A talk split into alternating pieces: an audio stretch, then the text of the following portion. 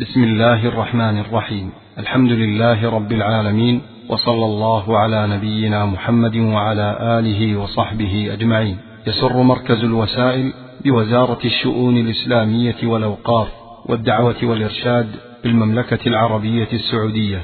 أن يقدم لكم المكتبة الصوتية لمعالي الشيخ صالح بن عبد العزيز آل الشيخ. وعنوان هذه المادة الاقتداء بالسنة فعلا وتركا. الحمد لله. جعل للمتقين مفازا حدائق وأعنابا. الحمد لله الذي بفضله اتقى المتقون ربهم وبفضله ازدلف المتقون ربهم إلى جنات الكرامة. الحمد لله الذي له الأسماء الحسنى والصفات العلى. نثني على الله بالخير كله. نثني عليه بأسمائه. نثني عليه بصفاته. نثني عليه بتوحده في الربوبية. وأن لا رب سواه. ونثني عليه بتوحده في الإلهية. وأن لا معبود حق إلا هو. ونثني عليه بأنه ذو الأسماء الحسنى التي بلغت في الحسن نهايته ونثني عليه بأنه ذو الصفات العلى التي علت على صفات خلقه.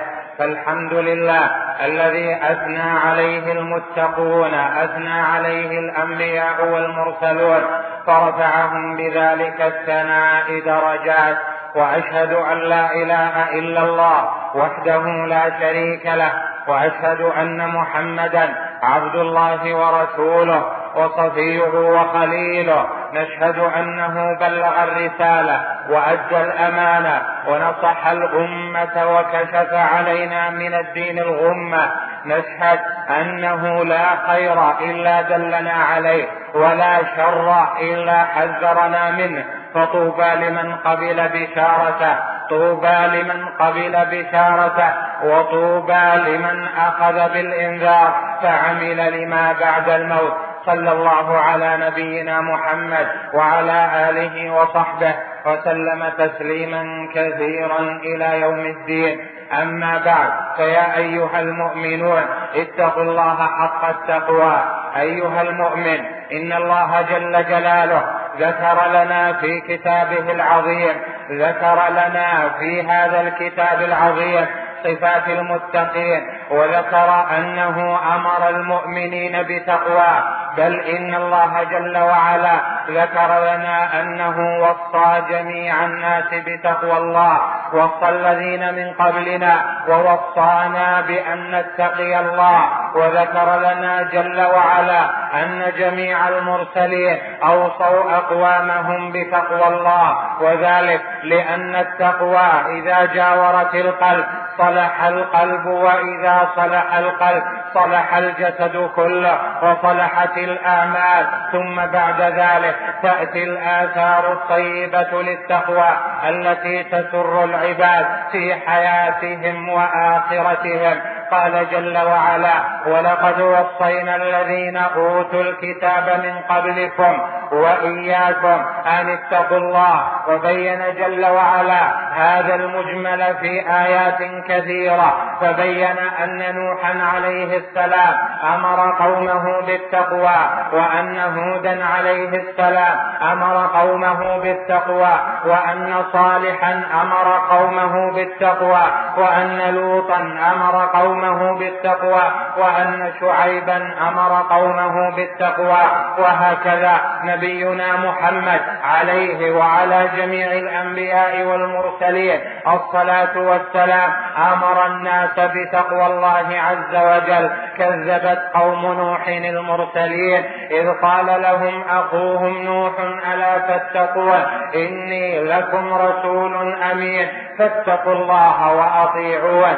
كذبت كذبت عاد المرسلين. إذ قال لهم أخوهم هود ألا تتقون؟ إني لكم رسول أمين. فاتقوا الله وأطيعون.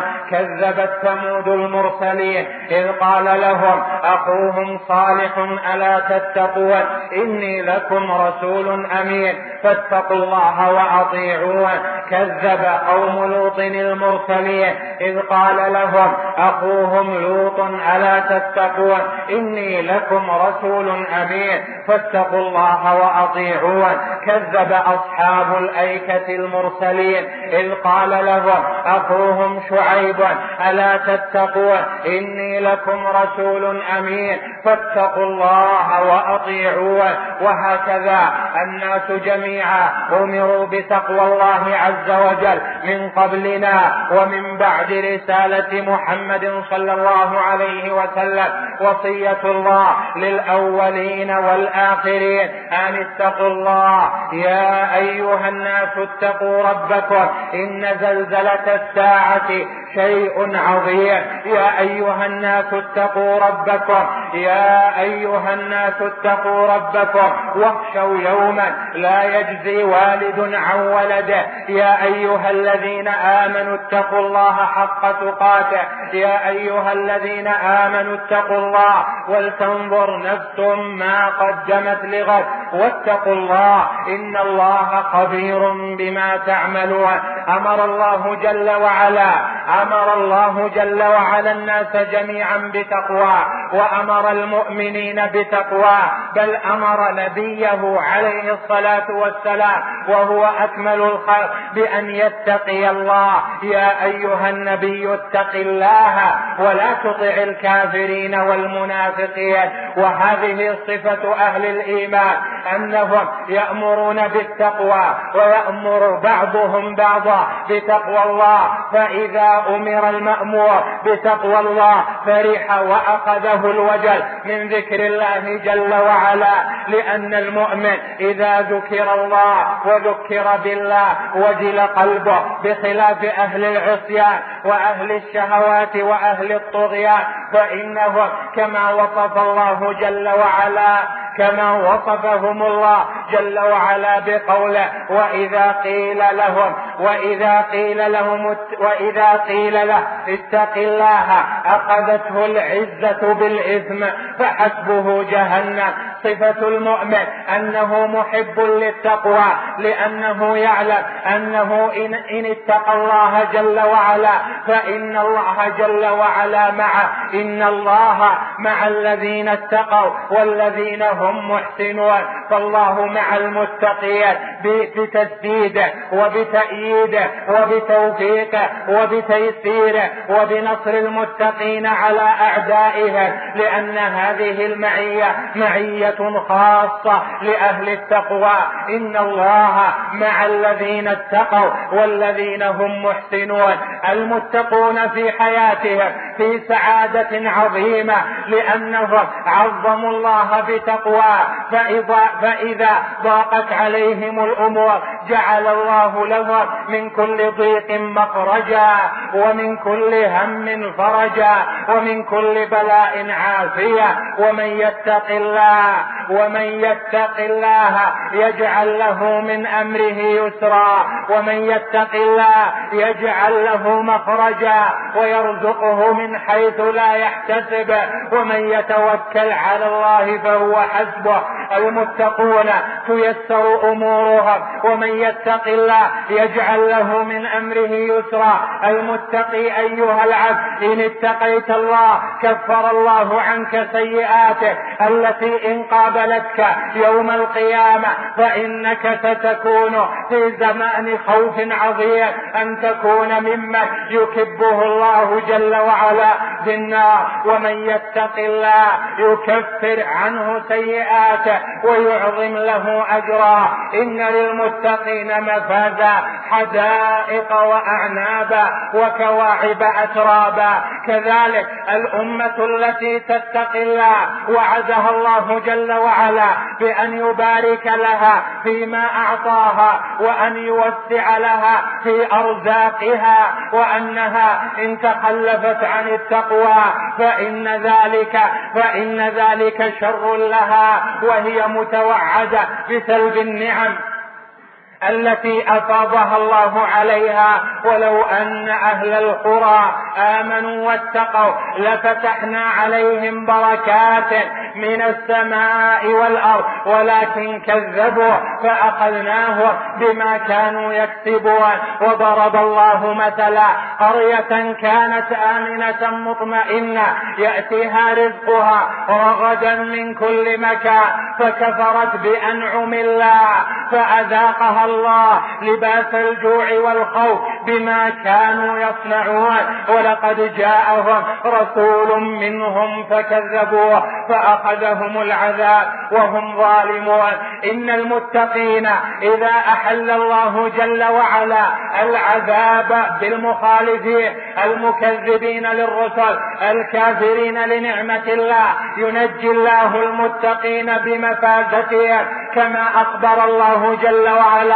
بقوله وأنجينا الذين آمنوا وكانوا يتقون وقال سبحانه ونجينا الذين آمنوا وكانوا يتقون. إذا فالتقوى يا عبد الله. إذا فالتقوى أمر عظيم عظيم. إذا جاورت القلب صلح القلب وصلح الجسد وصلحت الحياة بل صلحت الآخرة التي هي أعظم من الحياة. فإن القلب المتقي آنس بالله آنس بمناجاته آنس بطاعته آنس بالسكوت إن سكت آنس بالكلام إن تكلم لأنه إن تكلم فإنما يتكلم برضا الله وإن سكت فإنما يسكت عن معصية الله. لا خير في كثير من نجواهم إلا من أمر بصدقة أو معروف أو إصلاح بين الناس. أيها المؤمنون إن حقيقة التقوى أن تطيع الله على نور من الله وأن تطيع الرسول صلى الله عليه وسلم على نور من الطاعة. تطيع الله جل وعلا وأنت تخشى الآخرة. تطيع الله جل وعلا مخلصا في هذه الطاعة. مجتنبا ما عنه نهى الله تبارك وتعالى. إن حقيقة التقوى طاعة الله وطاعة رسوله. فالذي يسعى في طاعة الله وطاعة رسوله ويمتثل ذلك فهو المحقق للتقوى وأعلى ذلك أن يكون محققا لتوحيد الله تبارك وتعالى لأنه هو لأنها التقوى التي أمر بها الناس جميعا في قول الله يا أيها الناس اتقوا ربكم يعني وحدوا وانبذوا الشرك وأقيموا قلوبكم على إخلاص القصد والوجه لله تبارك وتعالى فتحقيق التقوى بطاعة الله وطاعة رسوله صلى الله عليه وسلم بأن لا يكون في قلبه إلا الله تبارك وتعالى وأن تخلع من قلبه رؤية الخلق أن تخلع من قلبه رؤية الدنيا. إلا بما أذن الله جل وعلا في ذلك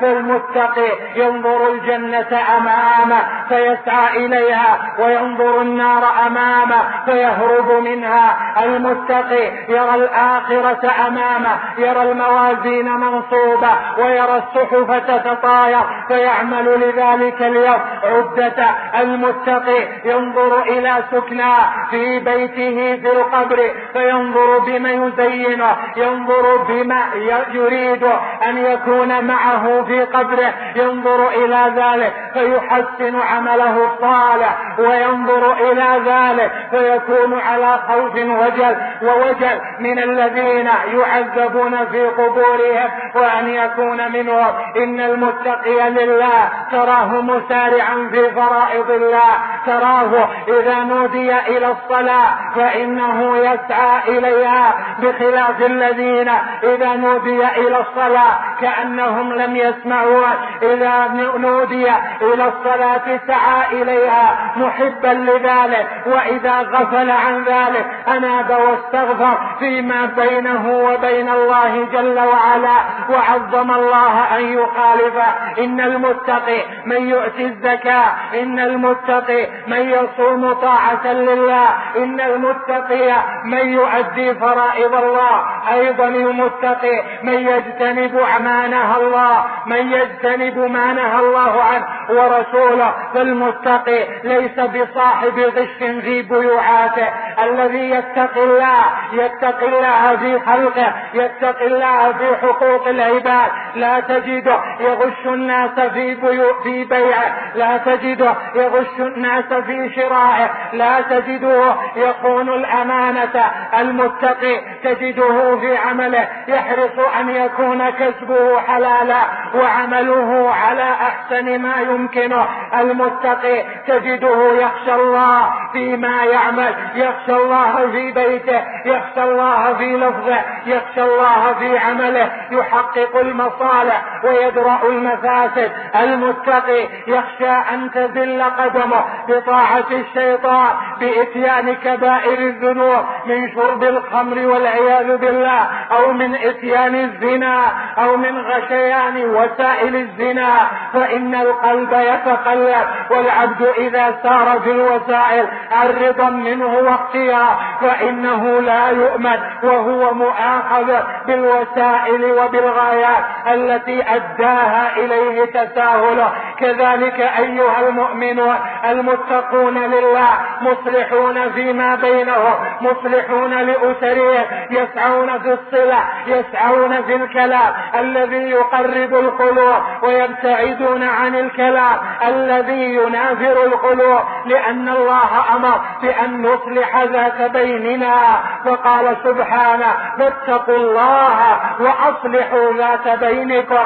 إن المتقي لله يخشى أن يكون ممن فرق بين الناس أيخشى أن يكون ممن سعى في القطيعة إن المتقي لله يسعى في الخير ويحبب الخير إلى الناس. كذلك أيها المؤمنون إن الأمة المتقية لله والمجتمع المتقي لله هو الذي يخشى الله فيأمر بالمعروف وينهى عن المنكر وإن ترك الأمر بالمعروف والنهي عن المنكر إن ترك الأمر والنهي والتساهل والتساهل في ذلك إنه علامة ضعف التقوى فإذا عظم المرء الله هان عليه الخلق في جنب الله جل جلاله فينظر إلى أمر الله ولا يهمه هل الخلق راضون أم غير راضين. وقد قيل للإمام أحمد إن فلانا إن فلانا رجل صالح ما من أحد من جيرانه إلا وهو يثني عليه في كل جيرانه. فقال أظنه رجل سوء. قالوا لما؟ قال لأن لابد وأن يكون من جيرانه المقصر. فإذا سكت عن الجميع رضي عنه الجميع وأما إن أمر ونهى فلا بد أن يكون مغضبا للخلق في جنب الله جل جلاله.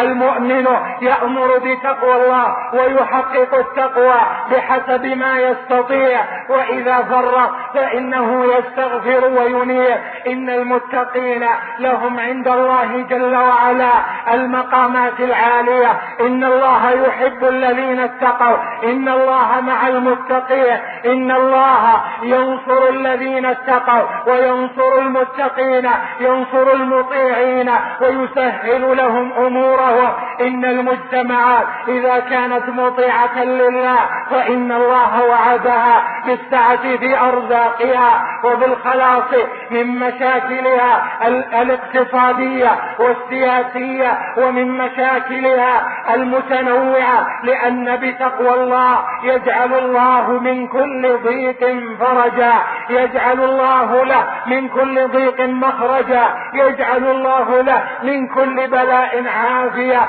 والله جل وعلا حثنا على التقوى فهلا حققنا ذلك؟ هلا عظمنا الله؟ وخفنا النار وأقبلنا على الجنة. هلا عمرنا قلوبنا بتقوى الله؟ فلهجت ألسنتنا بذكر الله. هل اجتنبنا الغيبة؟ هل اجتنبنا النميمة فإن الغيبة محبطة فإن الغيبة محبطة لما يقابلها من الأعمال لأن الغيبة سيئة والسيئات تنقص معها الحسنات. يوم القيامة إذا وزن الناس ووضعت الموازين القف قال سبحانه ونضع الموازين القسط ليوم القيامة.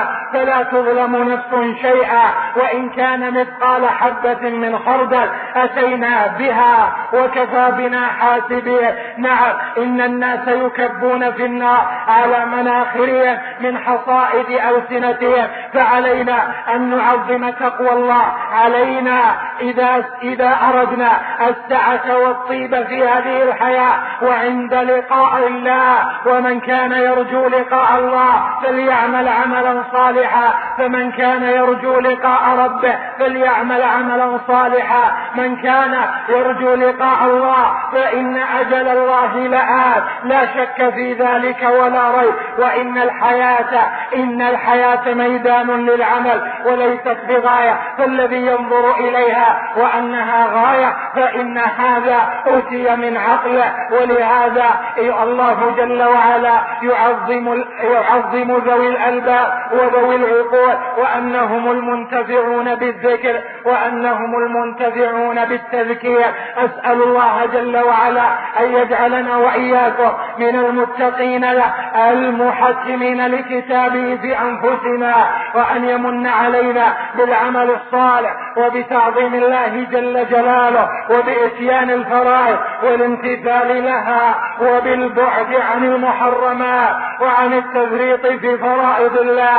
إنه ولي ذلك والقادر عليه. واسمعوا قول الله جل جلاله أعوذ بالله من الشيطان الرجيم. يا أيها الذين آمنوا اتقوا الله حق تقاته ولا تموتن إلا وأنتم مسلمون. بارك الله لي ولكم في القرآن العظيم. ونفعني وإياكم بما فيه من الآيات والذكر الحكيم.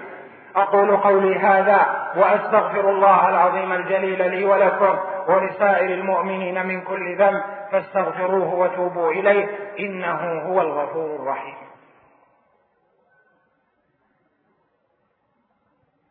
الحمد لله حق حمده وأشهد أن لا إله إلا الله وحده لا شريك له وأشهد أن محمدا عبد الله ورسوله وصفيه وخليله صلى الله عليه وعلى آله وصحبه وسلم تسليما كثيرا إلى يوم الدين.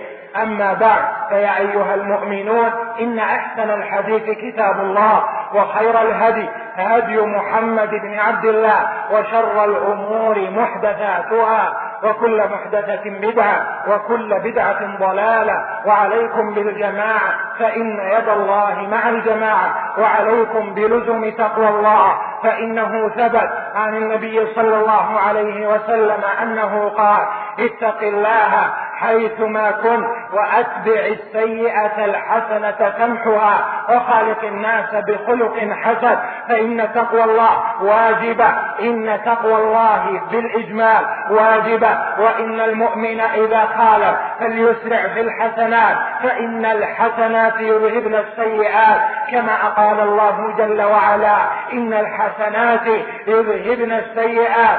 ذلك ذكرى للذاكرين فلنتق الله ولنسارع في الحسنات فإننا أحوج ما نكون إلى أن تكفر عنا سيئاتنا. ومن ثقلت موازينه فأولئك هم المفلحون. ومن خفت موازينه فأولئك الذين خسروا أنفسهم. نعم أيها المؤمن إنك بحاجة إلى ثقل الميزان إنك بحاجة إلى أن تكون موازينك راجحة. فالله الله في نفسك الله الله في أهلك الله الله في حياتك. اتق الله في حياتك. أن تكون حياة ليست بطيبة وليست مقربة إلى دار الكرامة. هذا واعلموا رحمني الله وإياكم أن الله جل جلاله أمرنا بالصلاة على نبيه. فقال جل وعلا إن الله وملائكته يصلون على النبي. يا أيها الذين آمنوا صلوا عليه وسلموا تسليما. اللهم صل وسلم وبارك على عبدك ورسولك محمد صاحب الوجه الأنور والجبين الأزهر. وارض اللهم عن الأربعة الخلفاء الأئمة الحنفاء الذين قضوا بالحق وبه كانوا يعدلون. وأنا معهم بعفوك ورحمتك يا أرحم الراحمين. اللهم أعز الإسلام والمسلمين وأذل الشرك والمشركين واحم حوزة الدين وانصر عبادك الموحدين. اللهم انصر المجاهدين الذين يجاهدون في سبيلك في كل مكان. اللهم أيدهم على عدوك وعدوهم يا قوي يا عزيز قوهم وأعزهم فإنك أنت القوي العزيز أنت الرحيم فارحمهم وأنت القوي فقوهم وأنت الجبار فاجبر كسرنا وضعفنا وكسرهم وضعفهم يا أرحم الراحمين اللهم آمنا في أوطاننا وأصلح ووفق أئمتنا وولاة أمورنا ودلهم على الرشاد وباعد بينهم وبين سبل أهل البغي والفساد. يا أكرم الأكرمين اللهم نسألك أن ترفع عنا الربا والزنا وأسبابه وأن تدفع عنا الزلازل والمحن وسوء الفتن ما ظهر منها وما بطن عن بلادنا هذه بخاصة وعن سائر بلاد المؤمنين بعامة. يا أرحم الراحمين. اللهم لا تمتنا إلا وقد وفقتنا لتوبة نصوح. اللهم نسألك الجنة وما قرب إليها من قول وعمل. ونعوذ بك من النار وما قرب إليها من قول وعمل. اللهم اجعلنا وأحبابنا وأهلينا وذرارينا ووالدينا والمسلمين في جنات النعيم. اللهم هون علينا يوم الفزع الأكبر واجعلنا ممن يأخذ كتابه باليمين. اللهم اجعلنا كذلك فإنك أرحم الراحمين وأجود الأجودين نعوذ بك مما فعلنا من السوء. نعوذ بك مما فعلنا من السوء ونسألك مغفرة فإنك أنت الغفار الرحيم. عباد الرحمن إن الله يأمر بالعدل والإحسان وإيتاء ذي القربى وينهى عن الفحشاء والمنكر والبغي يعظكم لعلكم تذكرون. فاذكروا الله العظيم الجليل يذكركم واشكروه على النعم يزدكم ولذكر الله أكبر والله يعلم ما تصنعون.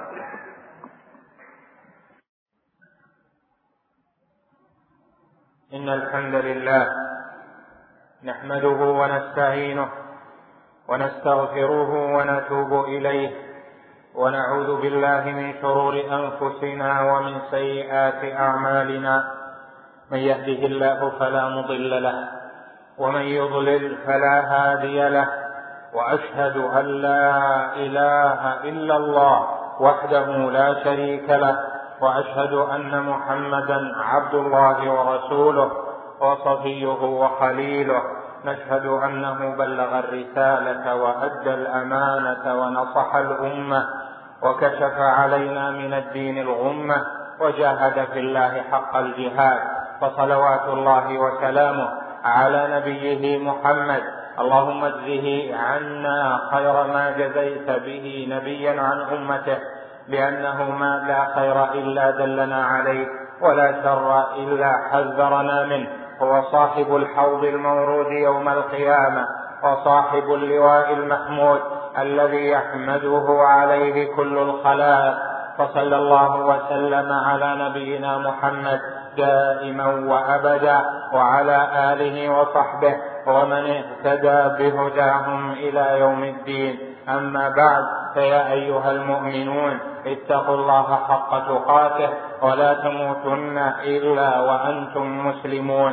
عباد الله إن الله جل, جل جلاله جعل نبينا محمدا صلى الله عليه وسلم هو القائم لهذه الأمة بالحجة فإن ما فعله عليه الصلاة والسلام هو الحق الذي يجب أو يستحب اتباعه فيه. وما تركه عليه الصلاة والسلام من الأمور التي قد يظن أنها تقرب إلى الله جل جلاله. فإن تركه دين وإن تركه حق والاقتداء به عليه الصلاة والسلام يكون في نوعي سنته السنة الفعلية والسنة التركية. فإن سنن رسول الله صلى الله عليه وسلم منها سنن فعلها فنأخذ السنة من أنه فعلها عليه الصلاة والسلام كما فعل كما فعل العبادات وكما فعل المعاملات وكل ذلك من السنن التي يقتفى فيها أثر رسول الله صلى الله عليه وسلم لأنه هو الاسوه لأنه هو الأسوة والقدوة والإمام. لنا عليه الصلاة والسلام. وكذلك من سنن رسول الله صلى الله عليه وسلم السنة التركية. يعني أنه ترك أشياء عليه الصلاة والسلام. فيكون الاقتداء به عليه الصلاة والسلام. والائتساء به في تركها لأن من الأمور ما تركه عليه الصلاة والسلام مع قيام المقتضي لفعله في عهده عليه الصلاة والسلام وعدم المانع من فعله في عدد في وقته وحياته عليه الصلاة والسلام. فخذ مثلا من السنن التركية المولد لأن رسول الله صلى الله عليه وسلم يعلم يوم يعلم يوم مولده وهو عليه الصلاة والسلام وأصحابه يسعون فيما يقربهم إلى الله فما يحبب في رسول الله صلى الله عليه وسلم من الأقوال والأعمال والاعتقادات دل رسول الله صلى الله عليه وسلم الأمة عليه. فلما كان المقتضي لذلك وهو محبته عليه الصلاة والسلام وعدم المانع من ذلك من القيام بحفلات المولد وما أشبهها لا وجود لمانع يمنع في عهده صلى الله عليه وسلم. كانت القاعدة منطبقة من أن المقتضي للفعل قائم وإن, وإن المانع من الفعل ليس وإن المانع من الفعل ليس بموجود. فيكون إحداثه إحداث لأمر على خلاف السنة. فترك رسول الله صلى الله عليه وسلم الاحتفالات بالمولد وما أشبه ذلك لأن تركه عبادة. فما ترك رسول الله صلى الله عليه وسلم أشياء مما قد يظن. أنها تقرب إلى الله. إنه مثل ما فعله رسول الله صلى الله عليه وسلم من الأشياء التي تقرب إلى الله.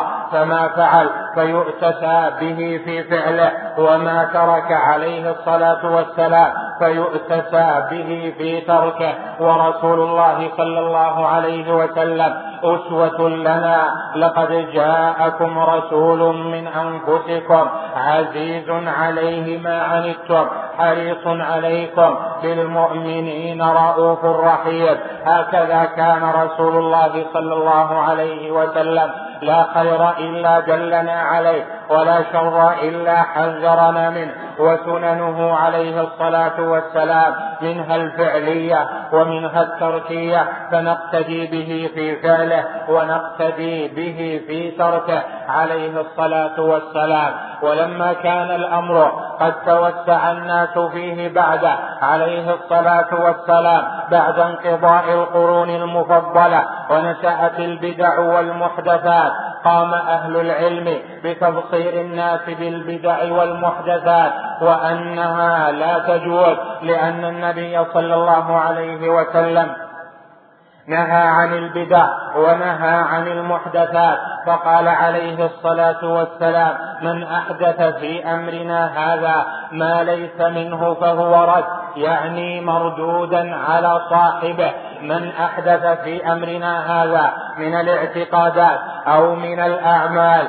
أو من الأقوال أو من الأحوال ما ليس عليه أمر النبي صلى الله عليه وسلم فهو رد أي مردود على صاحبه كائنا من كان عالما أو طالب علم أو كان عابدا أو زاهدا لأنه رام مخالفة سنة رسول الله صلى الله عليه وسلم. وقال أيضا عليه الصلاة والسلام في خصوص العمل. من عمل عملا ليس عليه أمرنا فهو رد. ولهذا قال أهل العلم إن المحدثات بدع.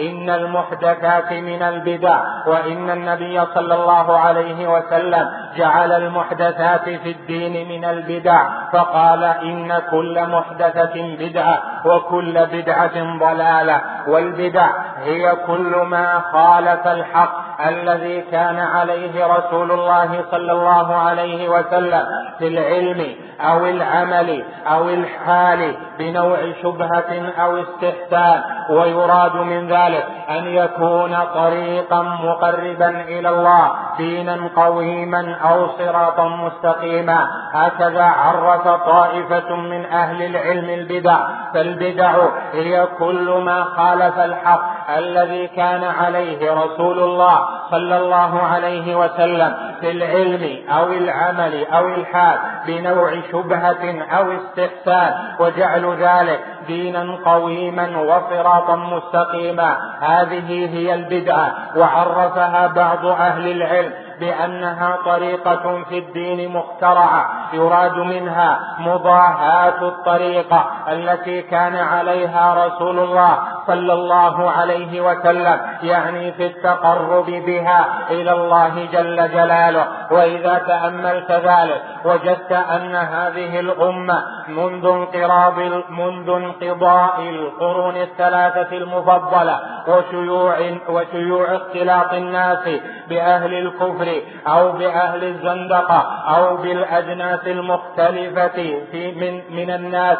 إن هذا الاختلاط أحدث في الناس بدعا وسهل سبيل البدع لأن الناس بعدوا عن الطريق المستقيم. فرام بعض الصالحين أن يقربوا الناس إلى ربهم بخلاف سنة رسول الله صلى الله عليه وسلم. فأحدثوا لهم بعض ما يتقربون به إلى ربهم جل وعلا ظنا منهم أن ذلك من المستحسنات لأنهم أحدثوا طرائق تقرب إلى الله والطريق التي تقرب إلى الله يجب أن تكون موافقة لسنة المصطفى صلى الله عليه وسلم. وقد قال الإمام مالك من تقرب إلى الله بشيء ليس عليه أمر رسول الله صلى الله عليه وسلم فقد زعم أن الدين ناقص وأن محمدا لم يبلغ الرسالة كاملة. اليوم أكملت لكم دينكم وأتممت عليكم نعمتي ورضيت لكم الإسلام دينا. وإن مما أحدثه الناس أيها المؤمنون أنواع الابتداع في شهر رجب في شهر رجب أحدث الناس انواعا مما يظنون أنه يقربهم إلى الله جل جلاله فظنوا أن شهر رجب له ميزات خاصة عن غيره من الشهور بشيء لم يرد في كتاب الله ولا في سنة رسول الله صلى الله عليه وسلم. فأحدثوا في شهر رجب انواعا من العبادات وحثوا الناس عليها ظنوا أنها تقربهم إلى الله جل جلاله فأحدثوا انواعا من الصلوات كالصلاة الألفية في أول رجب وكصلاة الرغائب في أول ليلة جمعة من أول شهر رجب وكأنواع الصدقات في شهر رجب وكالعمرة في شهر رجب وكالذبح والتصدق باللحم في شهر رجب وكل ذلك من أنواع البدع المحدثة التي لم يفعلها رسول الله صلى الله عليه وسلم بل وتركها فإن السنة التركية له عليه الصلاة والسلام. تقتضي أن يجتنب ما تركه رسول الله صلى الله عليه وسلم. فمر عدة فمر عدة أشهر من رجب على عهد رسول الله صلى الله عليه وسلم بعد أن هاجر إلى المدينة ولم يحدث فيها صلاة خاصة ولا خاصة ولا صدقات خاصة ولا اعتمر رسول الله صلى الله عليه وسلم في رجب بل كانت عمر كلها عليه الصلاة والسلام في شهر ذي القعدة ولم يعتمر قط في شهر رجب كذلك لم يؤثر عنه عليه الصلاة والسلام. لم يؤثر عنه التصدق بشيء خاص في شهر رجب. كذلك لم يصح عنه عليه الصلاة والسلام حديث في فضل الصيام في شهر رجب.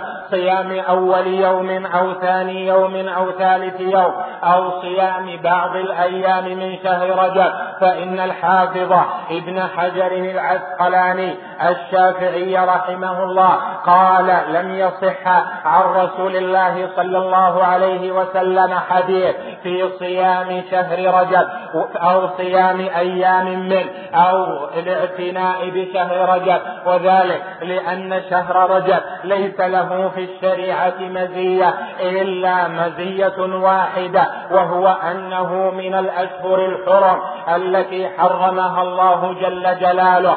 في قوله إن عدة الشهور عند الله اثنا عشر شهرا في كتاب الله يوم خلق السماوات والأرض منها أربعة حرم فلا تظلموا فيهن أنفسكم.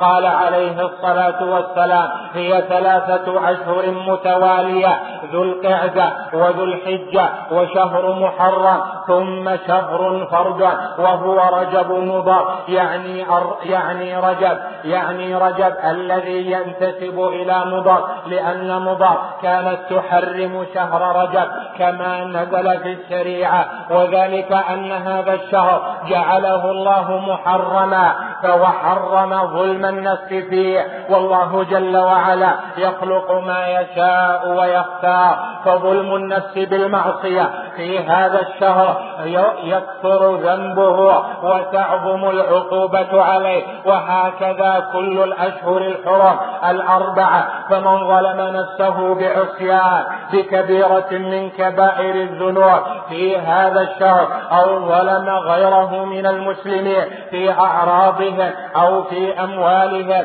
أو في أنفسهم إن ذلك المحرم يعظم وزره ويعتعظم العقوبة عليه. في هذا الشهر الكريم شهر الله رجب لأن الله حرمه وقال فلا تظلموا فيهن أنفسكم وقوله فيهن يرجع إلى الأربعة الحرم في أحد وجهي التفسير عن صحابة رسول الله صلى الله عليه وسلم. إذا أيها المؤمنون يجب أن نفعل ما فعله رسول الله صلى الله عليه وسلم اقتداء به وينبغي لنا أن نفعل المستحبات التي فعلها رسول الله صلى الله عليه وسلم اقتداء به وأما ما ترك فإنه فإنه يجب علينا أن نترك اقتداء برسول الله عليه الصلاة والسلام. فهو أسوة لنا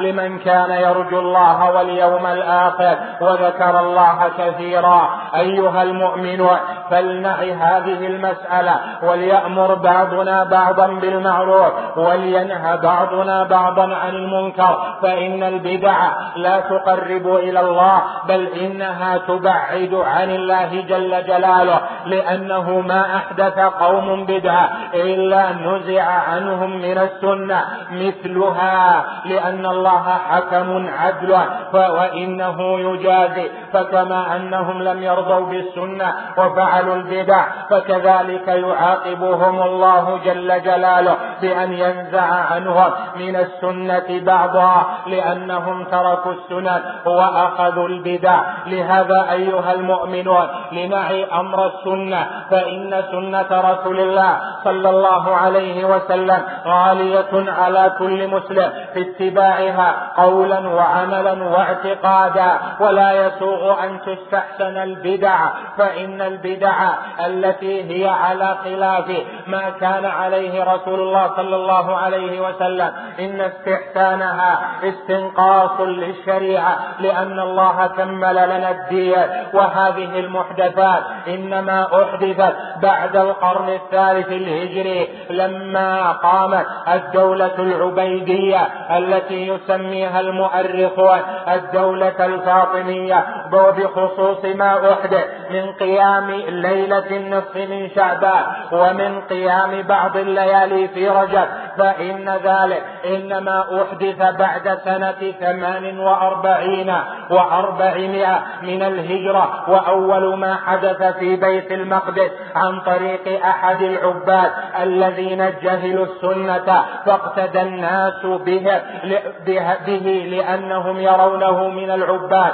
ونسوا السنة والعابد. قد يجهل السنة كما قد يجهلها كثير من الناس والعبرة إنما هي في قول رسول الله صلى الله عليه وسلم وفي فعله. لهذا علينا بالحق المأثور علينا بما كان عليه سلف هذه الأمة الذين لم يفعلوا شيئا من المحدثات في شهر رجب. كذلك مما يفعل في هذا الشهر الاحتفال بليلة الإسراء والمعراج التي يزعمون أنها ليلة سبع وعشرين من هذا الشهر وهذا لم يثبت بطريق صحيح أن ليلة الإسراء والمعراج أنها في هذه الليلة بخصوصها ولو ثبتت أنها في هذه الليلة فلأي معنى مرت مرت السنون على رسول الله صلى الله عليه وسلم ولم يحتفل بها ولم يتصدق فيها ولم يذبح فيها ولم يطعم الطعام ولم يطعم الطعام فيها ولم يجمع الناس فيها ولم تنشد الأشعار فيها لأي معنى ترك رسول الله صلى الله عليه وسلم ذلك إنه لمعنى أن ذلك منهي عنه ومحرم لأن ما تركه رسول الله صلى الله عليه وسلم. قرين ما فعل ورسول الله أسوتنا عليه الصلاة والسلام. أسأل الله جل وعلا أن يلزمنا كلمة التقوى.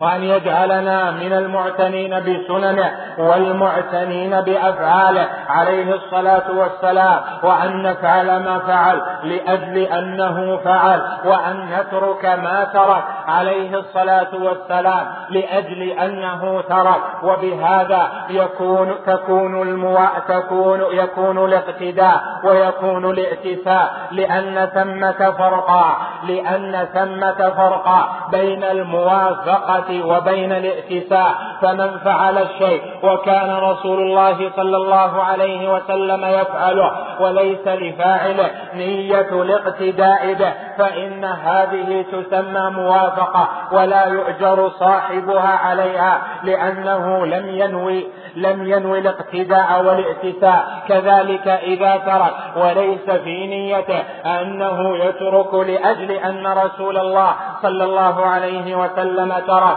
فإنه لا يؤجر على ذلك لأنه لم يترك ائتساء واقتداء برسول الله صلى الله عليه وسلم. وهذه تسمى الموافقة في الشرع. أما الائتساء والاقتداء فأن تفعل الفعل لأنه فعل وأن تترك الأمر لأنه ترك فبهذا تؤجر على فعلك وتؤجر على تركك لأنك اقتديت في ذلك برسول الله صلى الله عليه وسلم. اللهم اجعلنا من المقتدين به المؤتسين برسول برسولك محمد صلى الله عليه وسلم. واجعلنا من الذين يفعلون الفعل لفعله عليه الصلاة والسلام ومن الذين يتركون الأمر لتركه له عليه الصلاة والسلام. اللهم فأجب سؤالنا. أعوذ بالله من الشيطان الرجيم. ألم يأن للذين آمنوا أن تخشع قلوبهم لذكر الله وما نزل من الحق ولا يكونوا كالذين أوتوا الكتاب من قبل فطال عليهم الأمد فقست قلوبهم وكثير منهم فاسقون. بارك الله لي ولكم في القرآن العظيم. ونفعني وإياكم بما فيه من الآيات والذكر الحكيم. أقول قولي هذا وأستغفر الله لي ولكم ولسائر المؤمنين من كل ذنب. فاستغفروه حقا وتوبوا إليه صدقا. إنه هو الغفور الرحيم.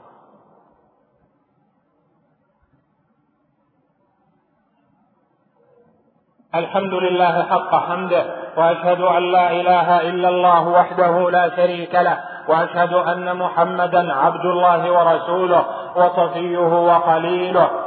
صلى الله عليه وعلى آله وصحبه وسلم تسليما كثيرا إلى يوم الدين. أما بعد فإن أحسن الحديث كتاب الله وخير الهدي هدي محمد بن عبد الله وشر الأمور محدثاتها وكل محدثة في الدين بدعة وكل بدعة ضلالة. وعليكم بالجماعة فإن يد الله مع الجماعة.